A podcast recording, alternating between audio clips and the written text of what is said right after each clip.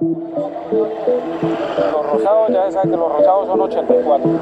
Así un agente encubierto infiltrado en una organización colombiana cuenta como una embarcación ya lista para zarpar con destino a nuestro país. Contemplaba la primera detención en Ecuador para traspasar no kilos, sino tres toneladas y media de marihuana creepy. Tienen petróleo por cercado, muchachos. 10 personas que estaban, por una parte, liderando todo el procedimiento para traerla, internarla en territorio nacional. Queremos el día de hoy dar a conocer al país los resultados de la operación policial más relevante de los últimos años.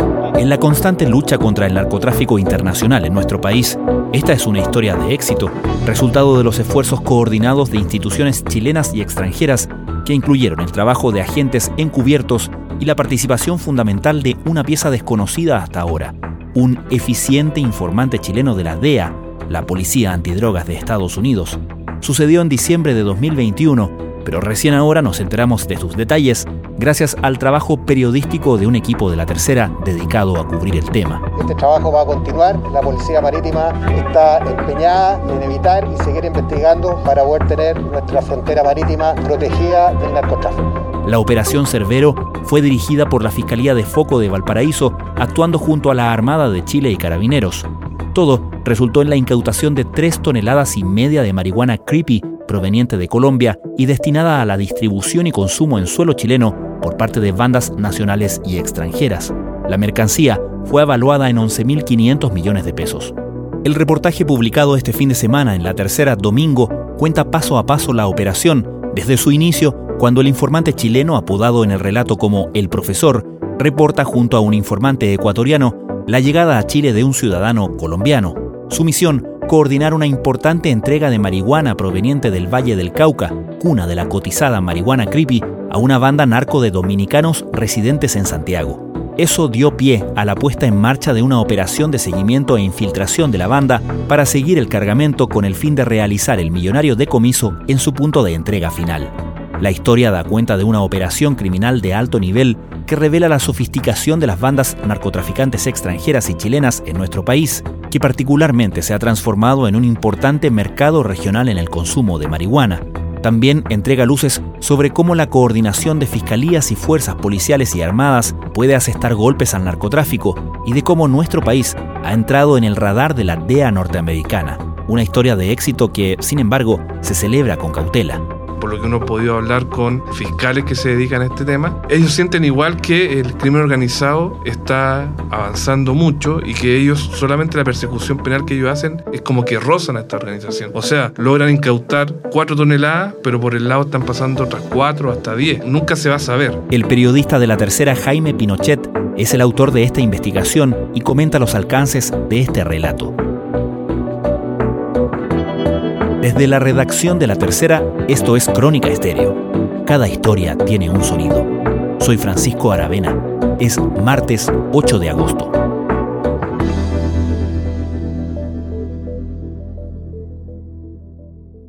El decomiso se da a fines del 2021 cuando patrullas mixtas de la Armada, de la Inteligencia de la Armada y el OS-7 de Carabineros dan con dos operativos simultáneos en un supermercado en Cerrillos y en un supermercado en Maipú donde a una banda le incautan 300 kilos de marihuana creepy, a la otra 600, y la otra parte que hace las 3,5 toneladas de marihuana la encuentran en Valparaíso, que era parte de toda una investigación que incluyó a gente encubierto, que desde que viene la droga desde Colombia siempre la tuvieron en la mira. Entonces, finalmente, lo que buscaba esta operación más que la droga era desarticular a la organización que estaba operando, enviar la droga y sus receptores finales acá en Chile, que eran narco chileno y narco dominicano.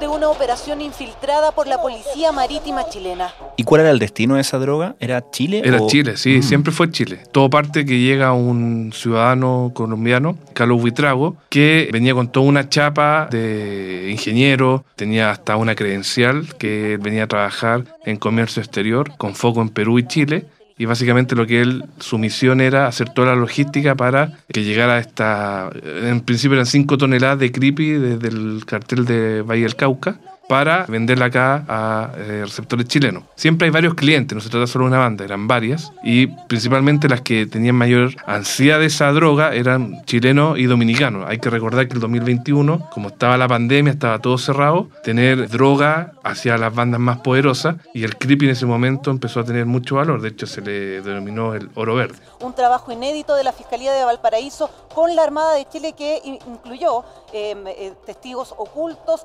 micrófonos ocultos, cámaras ocultas. ¿Cómo encontraste esta historia? ¿Cómo la reporteaste? Porque se nota leyendo el reportaje que es una operación bastante compleja, no es simplemente un control que lleva un decomiso, al contrario, es una operación donde se, de hecho, dejan pasar ciertos controles, ciertos avisos en pos de el pez gordo, ¿no? Correcto. Bueno, esta historia la, descubrimos dentro de varias investigaciones sobre narcotráfico que estábamos haciendo en la tercera. Contamos cómo era traficar por tierra, por mar y por aire. Y en esa búsqueda de nueva historia nos encontramos con un acceso a un informe ultra secreto. Lo llamamos ultra secreto porque son informes que ni siquiera llegan así a los abogados defensores de los narcotraficantes o de la misma fiscalía. Eh, es un informe de la, de, la inteligencia de la Armada que da cuenta cómo eh, se llevó a cabo la operación Cerbero. Como dices tú, es una operación que llega con un dato de este informante chileno de la DEA, que finalmente, por la descripción que se puede leer, es un informante que la DEA ya lo tenía reclutado. Él vivía en Estados Unidos y en México, ahí parece que ahí lo reclutan. Y su misión acá era tener este tipo de operaciones enfocado en Perú, Chile, vía marítima. Entonces a él le llega este dato y empiezan a trabajar con la Armada para ver cómo podían empezar a investigar. Llega este ciudadano colombiano que te comentaba y en ese contexto el informante de la DEA le ofrece hacer todo el trabajo logístico a este eh, colombiano para traer la droga, porque no es llegar y traer droga vía marítima. Entonces ahí es donde la Marina, junto a la Fiscalía de Foco Valparaíso, toman la decisión importante de infiltrar toda esta operación desde Colombia. Es así que el fiscal pide colaboración a sus pares en Ecuador y en Perú para que esta droga pudiera transitar sin ningún problema hacia Chile. Y en ese contexto, la DEA también pone un agente encubierto que tenía en Ecuador, denominado el Pata, que él se iba a hacer cargo de toda la operación en Ecuador, que en un principio era recibir la droga para transportarla vía container hacia San Antonio o Valparaíso. Para eso, con la misma plata que había pasado el narcotraficante al contacto de la DEA, se pagó una bodega y se pagaron varias cosas que tienen que ver con el traslado de esta droga. Estaba todo bien hasta que la última semana se asustaron los narcos colombianos por múltiples decomisos que hubo en Guayaquil y toma la decisión de hacerlo más con lanchas medianas. Y ahí, por suerte, al informante de la DEA le entregan esta nueva información y la Armada puede activarse también y empezar a tener nuevos agentes encubiertos y informantes que ellos mismos reclutan en Perú y en Ecuador. Tienen petróleo, por si acaso, muchachos. No tienen nada, nada de petróleo. Vayan a, pensar que nos han dado petróleo. Tan así fue esta operación tan sofisticada que el barco que recibió la droga entre Colombia y Ecuador, que era un barco peruano que le iba a buscar, ahí tenían puesto a un agente encubierto. Entonces siempre estuvo todo controlado. Y una vez que esa droga va llegando a las distintas ciudades, con la gestión que hizo el fiscal, se autorizó para que se recepcionaba por la policía local, se contaba, se hacía como una minuta, vuelta al barco y así iba pasando hasta que llegó a Chacayuta. El informe tiene mucha información respecto a cómo fue esto y llega a impresionar como la calidad de la investigación, que es como lo que uno ve en, las películas, porque el nivel de, de, certeza y porque cualquier momento podía fallar esto y se descubría todo. Ya en octubre se supo que esta embarcación venía en camino a Chile desde la zona sur de Colombia, lo que significó que el Ministerio Público, el OS7 de Carabineros y la Armada tuviesen que tener coordinaciones especiales con sus pares en Ecuador y Perú. Chacayuta sería la entrada y una entrega controlada daría a la policía la ruta y destino, la región metropolitana. ¿Tenemos idea de cuántos informantes, cuántos agentes o, funcionarios encubiertos participaron en esta operación? Internacional, por lo menos son tres. En Ecuador son dos. En Perú es uno. En Chile está el, el, informante de la DEA. Y se suman por lo menos tres a cuatro más que son entre agente encubierto de la Armada y agente encubierto del OS7.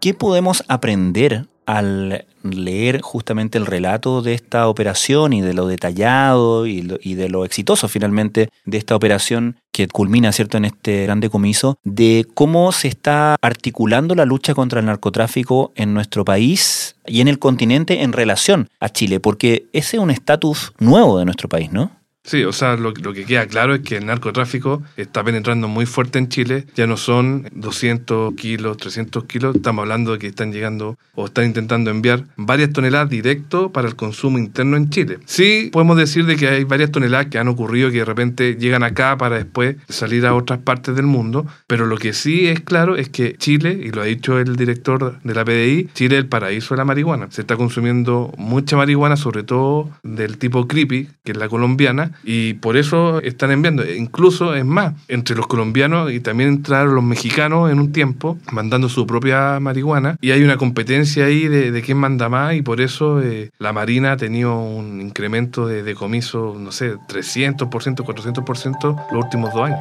Hace dos días, a más de 200 kilómetros de la costa, frente a Coquimbo, esta embarcación pesquera tenía que entregar 4 toneladas de marihuana del tipo creepy en Chile.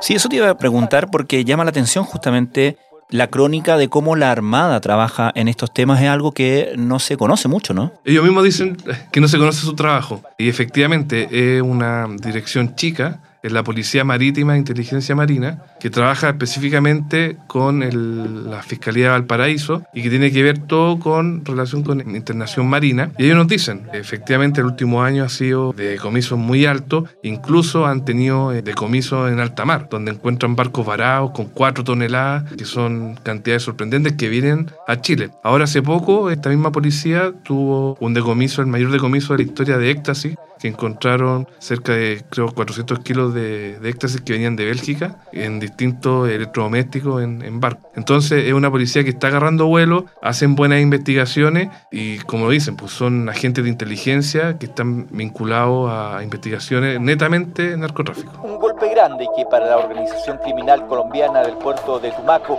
significa además la detención de seis de los tripulantes de una embarcación pesquera. Mencionas también, Jaime, el factor de la coordinación de las fiscalías. Eso es algo que también cuando se señalan puntos importantes en la lucha contra el narcotráfico, siempre se destaca que es crucial que las fiscalías puedan colaborar regionalmente. Es importante eso. Aquí, por ejemplo, la labor de la Armada, que ellos son especialistas en tema marítimo, cuando ya su investigación pasa a tierra, podríamos decir, ellos no tienen problema en trabajar o con la PDI o con carabineros y hacen estas patrullas mixtas para sacar adelante la investigación, cosa que no se ve mucho entre carabineros e investigaciones. Entonces, eso son cosas a destacar y que saca lecciones que cuando son organizaciones con este gran nivel de, de volumen, que estamos hablando que enviar 5 toneladas de creepy por mar involucra mucho dinero. De hecho, esto fue evaluado casi en 11 mil millones de pesos, lo que involucra también la cantidad de, dinero que hay entre estas organizaciones, no solamente para el envío, todo lo que involucra eh, estas operaciones para ellos. Incluso, un dato más, es tan sofisticado el sistema que a este ciudadano colombiano que tenía que encargarse de, hacer toda la logística, tres o cuatro días antes de que llegara la droga, el cartel colombiano envió a tres como integrantes de la, de la misma organización para supervisar las labores de este ciudadano colombiano para que las entregas estuvieran bien coordinadas. Entonces estamos hablando de que se mandan como gente en comisión de servicio para ejecutar los negocios. Entonces estamos hablando de operaciones a alto nivel. Lo que era una hipótesis se confirma con dos operaciones clave de inteligencia durante meses realizó la Fiscalía de Valparaíso y la Policía Marítima. está traspasando la carga, ya 225 bultos a una embarcación peruana. Y obviamente eso nos da cuenta de que se está haciendo una inversión respecto de un tráfico que si en circunstancia nos preocupa y obviamente vamos a seguir mantener las investigaciones respecto a este modo de operar. Y a través del uso de drones y el rescate de cámaras de vigilancia se logra observar precisamente a las personas que lideran esta importación. Haga pasar el uno mañana pues si las cosas son serias allá, hágalo pasar. Previo a todo esto, hubo una reunión de un agente encubierto y el líder de la banda, darle una muestra de la marihuana que traían. Estás escuchando Crónica Estéreo, el podcast diario de La Tercera. Hoy, el periodista Jaime Pinochet comenta las lecciones que la historia de la Operación Cervero, un gran decomiso de marihuana colombiana en Chile, nos enseña sobre el estado de la lucha contra el narcotráfico internacional en nuestro país.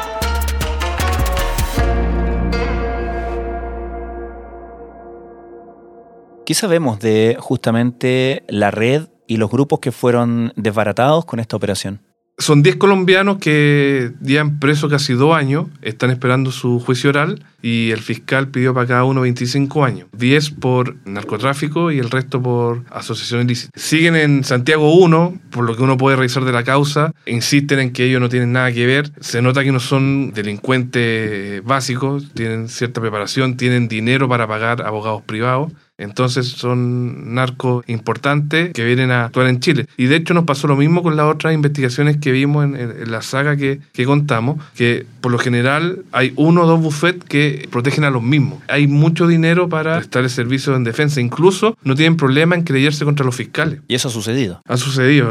hay un fiscal en la Fiscalía Occidente el fiscal Daniel Contreras, que es el que es como el principal fiscal que ve todo el tema de detención de droga por el aeropuerto, donde desbarató un grupo de hermanos colombianos, los hermanos Díaz, que su intención era mandar dos toneladas de cocaína líquida a Oceanía, que ese era el negocio de ellos, y ellos no tuvieron ningún problema en creyarse con el, contra el fiscal. Hay una causa, entonces él tiene que perder tiempo en este tema defendiéndose de estas acusaciones que ellos tienen todas las pruebas y todos los registros de, de que son ellos. Se allanaron las casas en que se vendía droga los lugares donde se acopiaba y procesaba, y también donde la aridez del terreno, junto al agua y mucho sol, permite el crecimiento de estas plantas.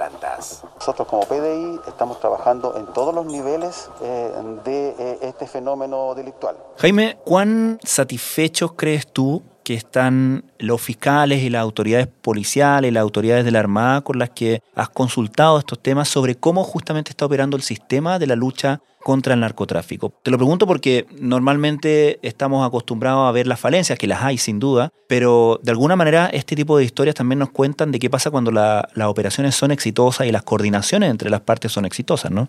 Sí, o sea, uno ve que cuando culminan estas investigaciones, que mínimo son cinco meses, hay una satisfacción porque están todos los recursos enfocados en, esta investigación y cuando ya no solamente hay una incautación, desarticulan toda la red, es importante. Ahora, sin dar, mencionar a nivel más general, por lo que uno ha podido hablar con fiscales que se dedican a este tema, ellos sienten igual que el crimen organizado está avanzando mucho y que ellos solamente la persecución penal que ellos hacen es como que rozan a esta organización o sea, logran incautar cuatro toneladas, pero por el lado están pasando otras cuatro hasta diez. Nunca se va a saber, porque finalmente es mucho el, proceso o, las operaciones de, estos grupos, porque no estamos hablando solo de uno. El mismo ex fiscal Toleo, el jefe de la Fiscalía eh, de Droga a nivel nacional, él también tiene un análisis súper eh, como, no pesimista, pero digamos que él siempre eh, como que dio la alerta, fue mostrando el, crecimiento de esto y ya ha advertido la presencia de varias agrupaciones. ¿Para qué está más decir el, lo que es el norte, no solamente con el tren de Aragua. Están los gallegos, los pulpos, son nombres que ya suenan como algo chistoso, pero son bandas que están actuando, que ya están penetrando en Chile y no solamente vienen aquí a hacer pequeños negocios, ellos vienen a instalarse para hacer todos estos movimientos. Porque esa es la lucha que viene. Los especialistas indican que la próxima lucha que viene, eh, sobre todo en crimen organizado, es el poder por los puertos.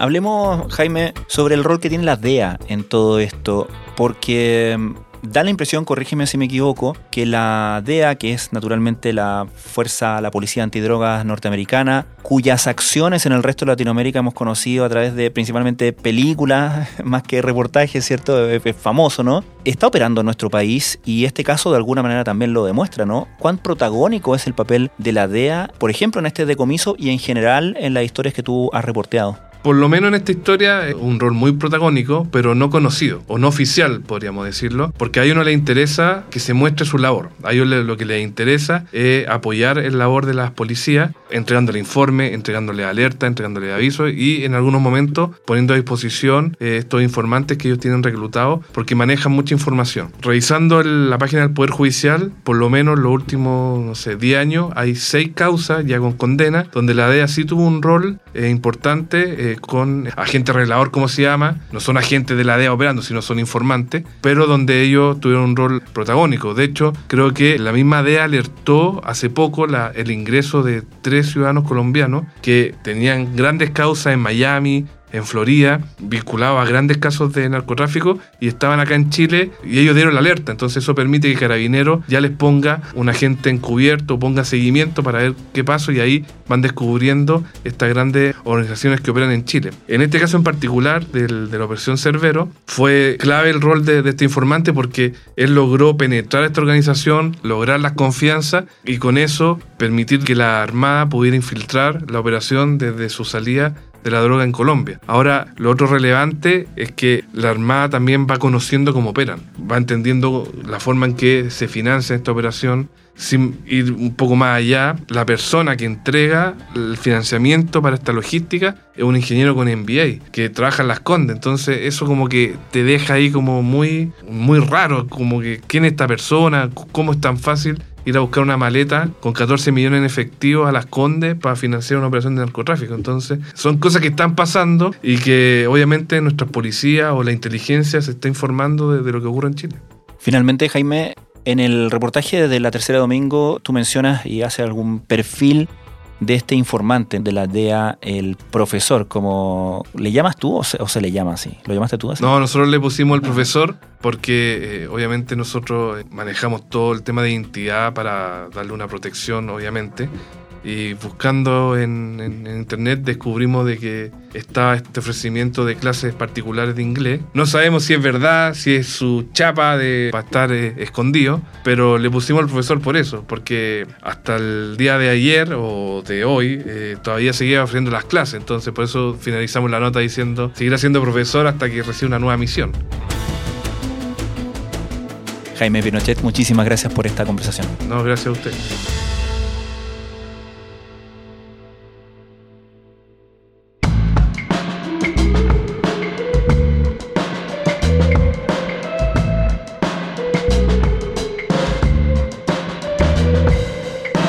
Crónica Estéreo es un podcast original de La Tercera. La edición y conducción es de quien les habla, Francisco Aravena. El diseño y postproducción de sonido son de Michel Poblete. Nuestro tema principal es Say Again de Citadel. Escucha todos nuestros episodios en Spotify o en tu plataforma favorita de podcast y en latercera.com. Nos encontramos mañana en una nueva entrega de Crónica Estéreo. Cada historia tiene un sonido. El podcast diario de la tercera.